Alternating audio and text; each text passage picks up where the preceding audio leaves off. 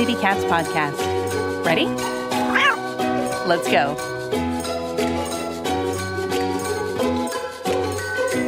Welcome to the Community Cats podcast. I am your host, Stacy LeBaron. I have been involved helping homeless cats for over 20 years with the Merrimack River Feline Rescue Society. The goal of this podcast is to expose you to amazing people who are improving the lives of cats. I hope these interviews will help you learn how you can turn your passion for cats into action. Today, we are speaking with Blake and Adrienne Kuhre. Blake and Adrienne have started a new 501c3 nonprofit animal welfare and rescue organization. The Furry Foundation is dedicated to caring for abandoned, neglected, abused, injured, and feral animals that find themselves living in public spaces with little to no assistance. Through foster care, the Foundation strives for locating the ideal home for animals that are receptive to human contact and affection. For feral animals that are not receptive to human contact and affection, the Foundation aims to assist with TNR, on location care, and shelter wherever possible. Their first location is the Recoleta Cemetery in Buenos Aires, Argentina, as the most visited attraction in Argentina's capital city. Recoleta Cemetery has been home to a colony of approximately 30 cats for nearly 20 years. The documentary short, Guardians of Recoleta, tells this powerful story by educating and impacting audiences while providing a call to action for past, current, and future visitors and residents. Here at home in the United States, the Foundation practices and advocates education, TNR, rescue fostering throughout the communities of South Los Angeles. Blake and Adrienne, welcome to the show. Thank you for having us. Yeah, thank you so much. It sounds like you have uh, a plate full of activities going on right now, but how did you get started?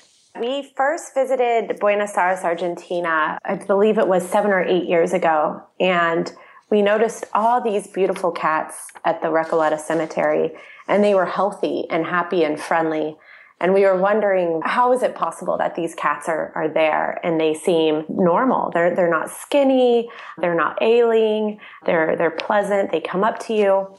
So we left and then we decided to go back six or seven years later to figure out the story and, and who's taking care of these cats and why. That's what really sparked our idea for Furry Foundation because we saw the way things were being done in Argentina, which is quite different from what we do in the US. They weren't throwing these animals in a shelter. They were tending to them in the environment that they're in and accepting it and allowing it. And the cats are really an attraction at the cemetery and people love to go there and see them and they provide comfort during sensitive times. It's not a practice we're used to in the US, but we know it's one that can work.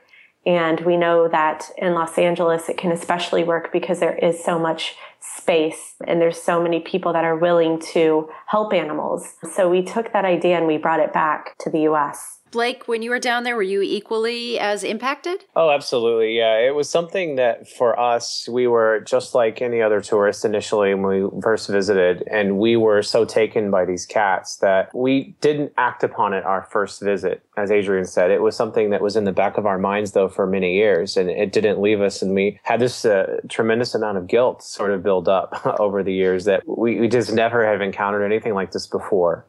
Uh, and when we had uh, a friend of ours who mentioned that he was going to go back to Buenos Aires and, and, see some of his family, we asked him, hey, you know, while you're there, would you mind checking on these cats that are in the Recoleta Cemetery? Because when we were there, they were just so incredibly friendly and they're part of the experience. He's like, yeah, sure.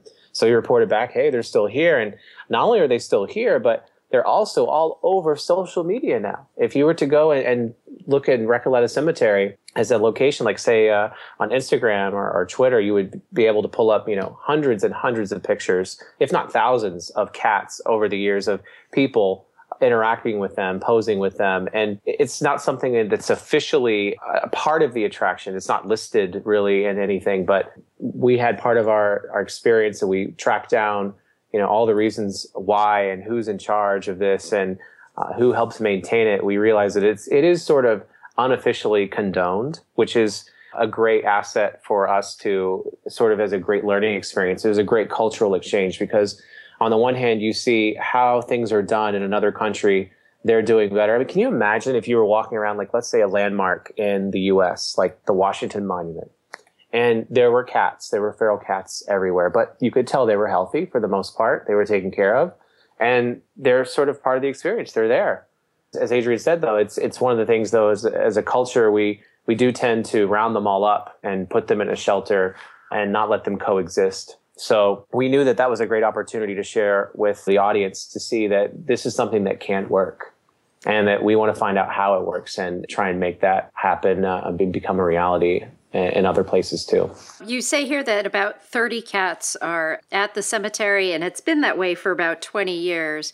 Are all the cats spayed and neutered? And how do they sort of, I, I, hate to ask the question, but keep their stock at the same level at, at all times? Yes. So all the cats are spayed and neutered. There's a nurse and a vet that will come around weekly and check on the cats because some of them have had cancer. There's a very beautiful white cat that has had cancer removed from her ears and her nose. So the vet comes around and puts sunscreen on the cat, hmm. makes sure that it's not in any pain, the cancer isn't coming back. So all the cats are tended to health wise. The first thing they do is spay and neuter. And unfortunately, because there are citizens aware of these cats that exist there, they also use it as a dumping ground. They use the cemetery as a dumping ground for whenever they don't want their cat, they'll just drop it off at the cemetery. So there are new cats coming in regularly.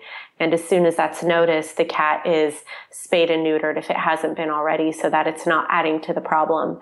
And then there are some that are pretty adoptable and they work to get those cats adopted out. But then there's some that are just better off living their, their life there at the cemetery. You talk about sort of the attitudes around free roaming cats in Argentina. The cemetery sounds like it's a prime example of a really well run project, but yet you are still saying that there's the opportunity for dumping. Is TNR prevalent all across Argentina or is it very variable? It's been variable, but they have picked up their community services. They know they now have a mobile service. It's a mobile clinic providing mobile spay and neuter to citizens in the Buenos Aires area. Um, so we've seen a pickup, which is great, but unfortunately, you're always going to have people that don't know the proper way to release their animal when they decide they no longer want it. And there aren't as many of those services. There aren't as many rescue groups like there are in the States to take those animals in. So people don't have a place to go. And unfortunately, they just dump them where they know that they'll be tended to. Blake, if you can tell me a bit about how you came up with the idea to do a documentary about the cats of Recoleta. Well, this this was something that I just felt more people need to be aware of and they need to see, and it really came to me as a as a sort of a movement because it's more than just a documentary. And it was something that we had to do. I, I had to have Adrienne's help too. It wasn't just going to be only me. And it was something that we knew we had to do and we had been talking about for a while. And we just got married within a few months prior to us actually embarking on this mission.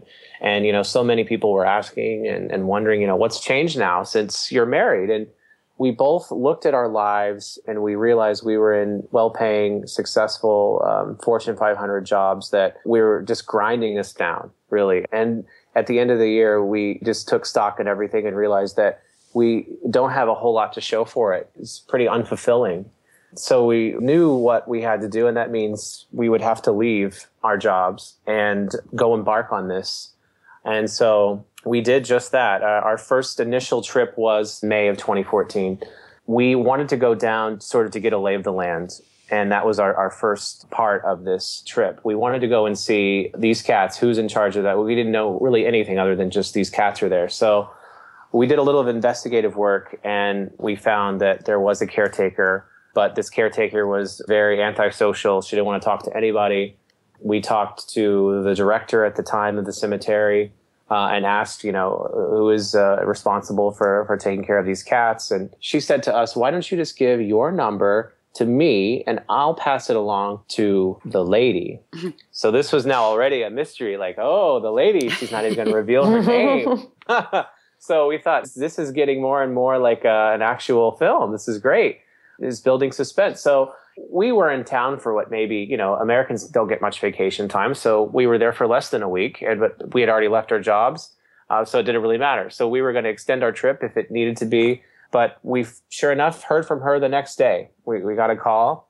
You could tell it was uh, an older woman uh, on the phone, and her voice cracked, and she was very curious, but also sort of very aloof about who we were and what we were doing. And but she was excited that we had come all the way from the U.S. And so I think that she was very understanding and accommodating that you know, we had made this effort. So she invited us over to her uh, apartment in Recoleta, which at, we didn't really know this, but Recoleta is like the Beverly Hills of, of Buenos Aires. Hmm. So she was rather close to the cemetery. In fact, I'd say, you know, a few minutes walk away. Going into her apartment was literally like a, a, time capsule. We ended up learning that she had been a widow for more than 20 years and that her husband was uh, originally buried there and or interned there in um, Recoleta Cemetery. And so she would visit every day, but she also started seeing the cats that would come around. And then she took it upon herself to move her husband because she just couldn't tolerate seeing that anymore. But the, cat, the cats made her sad. They did. And so she just realized, you know what, I, have got to do something about it. So she started on her own. She is comes from a, a, very wealthy background, so it was something that she doesn't have any kids. She she lost her husband. She really doesn't have much in the way of a family. Does have a lot of friends, but the interesting thing is she's sort of a socialite, which we didn't really know until we started talking to her more and more.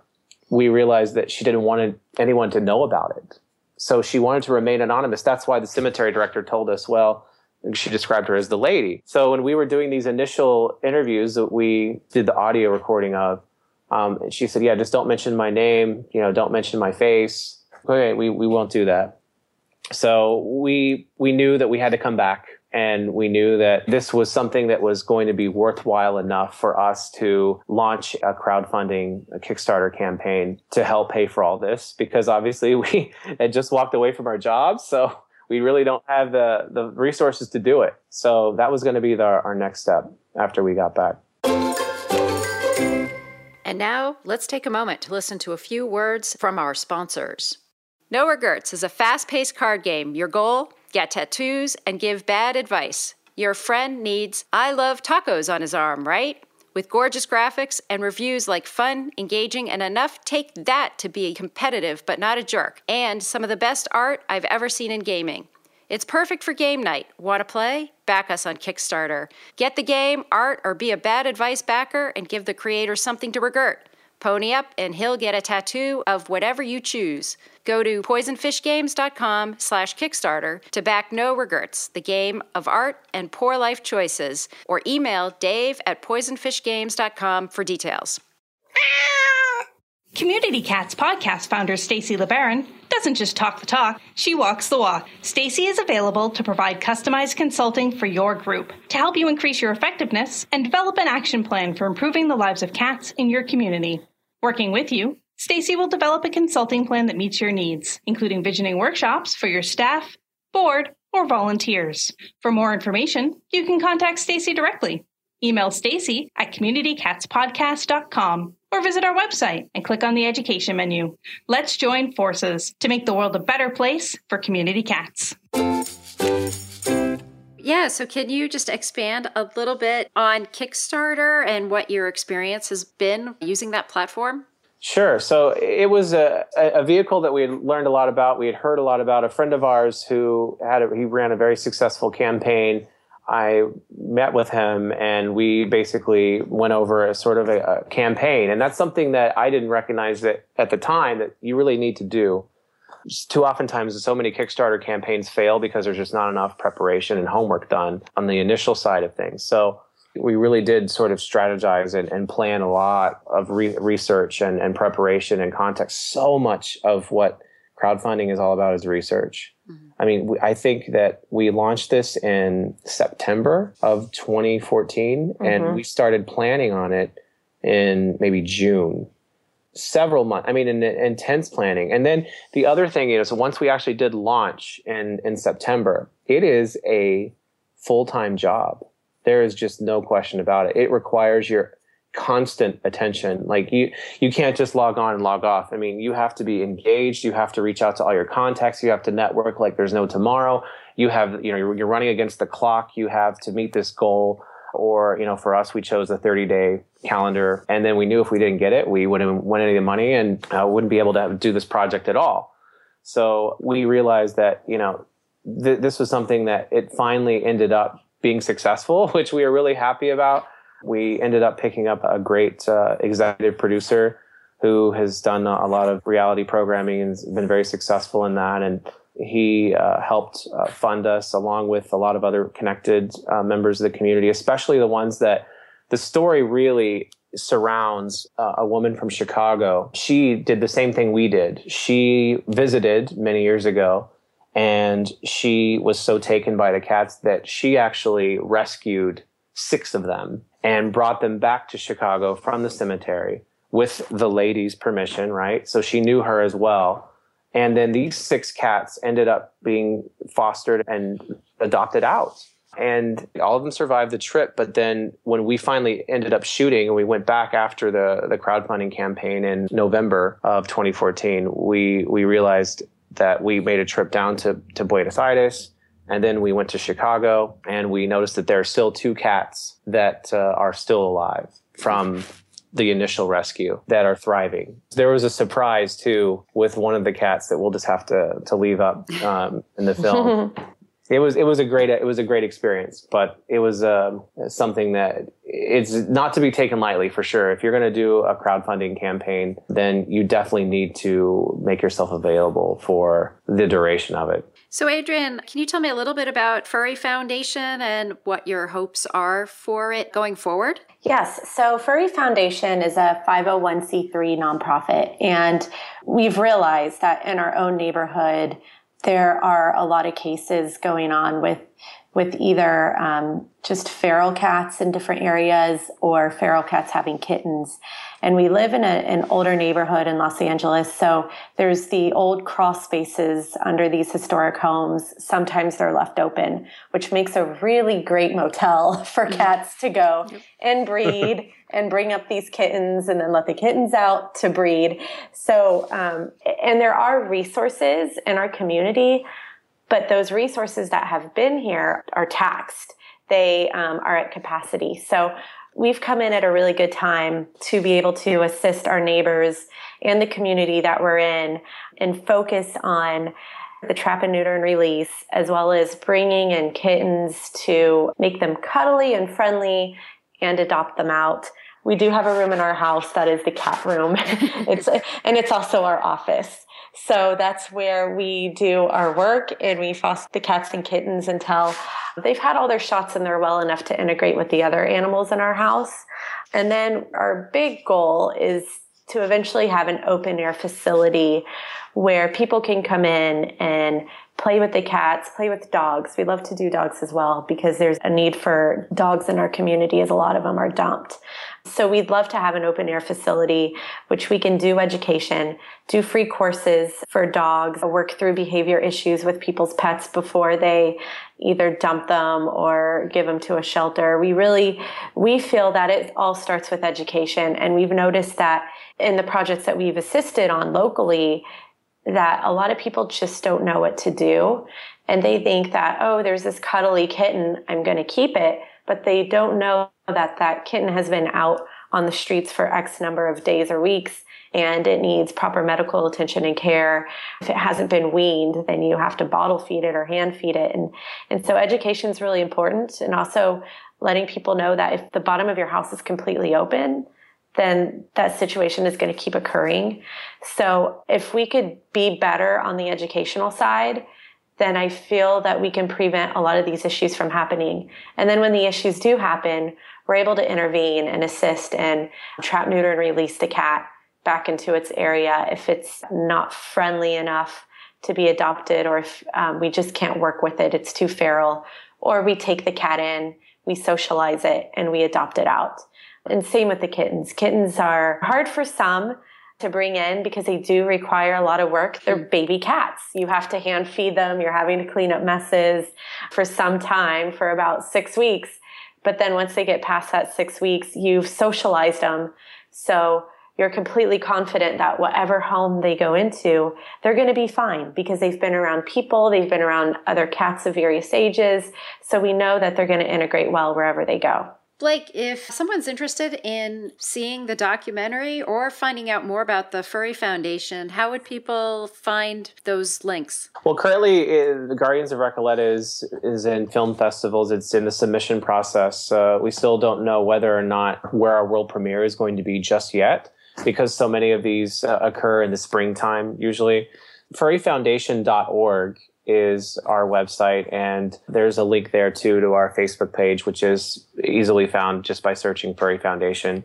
You know, the website is great. It's sort of a landing page at the moment though, but we're really finding out that Facebook has been more of a um, outreach tool and awareness tool that's, that's helped us out quite a bit. And Adrienne, is there anything else you'd like to share with our listeners today? I did see a question on your email about if someone comes in contact with a feral cat, what to do. And there's a process that Blake and I use whenever we're in a rescue situation and we're trying to figure out if the cat is very feral or if it's more on the friendly side. And I hold out my hand with my knuckles facing forward, but my hand is very limp, almost like um, a prince is going to grab your hand and kiss it. so I hold that out, and that just shows the cat that you're disarmed, that you're not going to harm them. If you close your hand and make a fist, or you turn your hand out, they may think you're going to strike them or grab them. So I, I hold my hand out with my knuckles facing the cat, very limp. And if they gradually come your way and sniff your hand and rub against it, then you probably have a friendlier cat. But if they crouch back or show any uh, behavior that hints that they're scared or frightened, then they're most likely feral, and that's a, a, case in which you would need to trap the cat. But even now, we, we have um, one of our resident rescues that was taken back to the shelter twice. We've had him for two years now, and he, he still doesn't feel fully safe we don't know what he went through. So there are times when he's looking at you and he's unsure if he wants to approach you. But when I hold my hand with the knuckles facing him and it's limp, he always comes up because he knows that he's safe and we're not going to hurt him. But that's just a good process to use. And I would recommend if a cat is very feral, never approach it. It's just going to make the situation worse. Most likely it won't attack you. But if you're trying to capture the cat, it's going to be more scared of you and the surroundings that it's in. And adding to that, if you get past the hand test and you, you know it allows you to get closer to it, we learned from one of the organizations in Buenos Aires that does a lot of TNR that actually helped us out quite a bit. Hace Feliz un Gato, which is Make a Cat Happy very successful uh, cat rescue organization there in, in, Buenos Aires. And one of the key volunteers there, um, Eugenia, who's also a director for a foundation, said basically that if you can hold a cat for 10 seconds, at least 10 seconds, it's almost immediately a sign that it's adoptable and that it's not going to require an extensive amount of, of socialization and fostering. And it's, it's nearly ready to go as long as its health checks out and, and everything else. So that's something too also to keep in mind. Great tips for folks working with community cats. Blake and Adrienne, I want to thank you so much for being guests on the show. And hopefully, when the uh, documentary is out, we have news about that and more news about the Furry Foundation. Hopefully, you'll be willing to come back up on the show. Absolutely. We'd thank you so much for having us. Thanks, Stacy. Thank you for listening to the Community Cats podcast. I would really appreciate it if you would go to iTunes, leave a review of the show. It will help spread the word to help more community cats.